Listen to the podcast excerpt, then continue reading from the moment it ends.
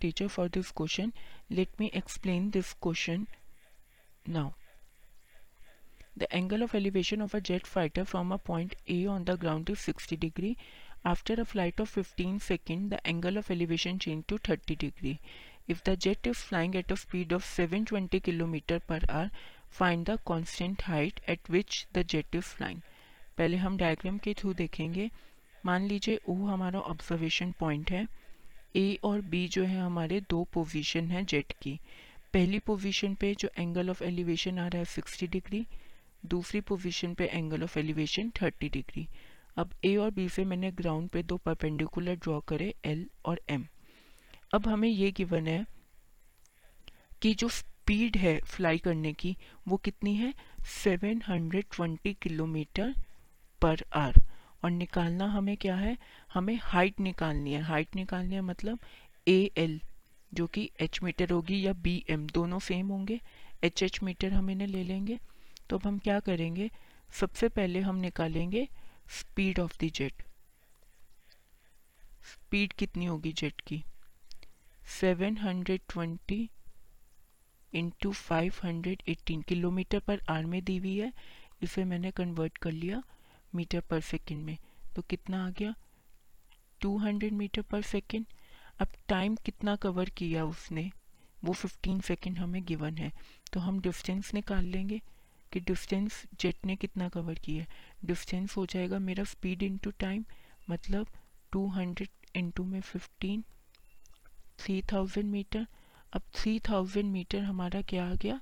L M L M आ गया मेरा 3000 मीटर जो कि ए बी के इक्वल होगा। 3000 मीटर। अब हमारे पास एक और नया पैरीमीटर आ गया है। अब फर्दर हम क्या करेंगे? हम अपना ट्राइंगल कंसिडर करेंगे ओ L A O L A में O L upon A L जो कि कॉट 60 डिग्री के इक्वल होगा।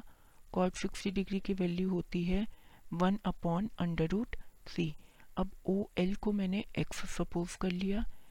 ए एल को मैंने क्या लिया हुआ है? एच तो ये इक्वल हो गया मेरा one upon under root three के तो यहाँ से मैं एक्स निकाल सकती हूँ इन टर्म्स ऑफ़ एच ठीक है? तो वो आ जाएगा मेरा X is equals to H upon under root three अब फर्दर मैं देखती हूँ triangle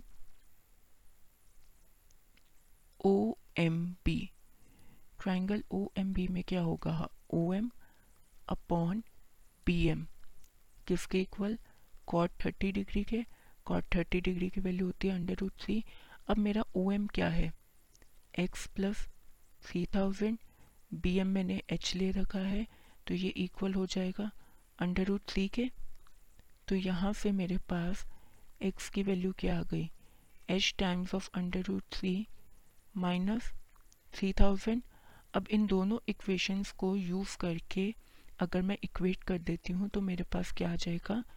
H upon under root three is equal to H upon under root three minus three thousand अब इसे आगे मैं सॉल्व करके एच की वैल्यू इजीली फाइंड आउट कर सकती हूँ।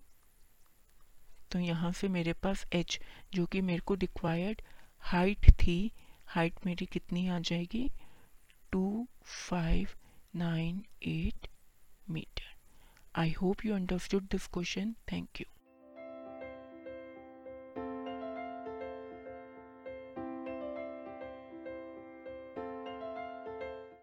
This podcast is brought you by Hub Hopper and Shiksha Abhiyan अगर आपको ये पॉडकास्ट पसंद आया तो प्लीज़ लाइक शेयर और सब्सक्राइब करें और वीडियो क्लासेस के लिए शिक्षा अभियान के यूट्यूब चैनल पर जाएँ।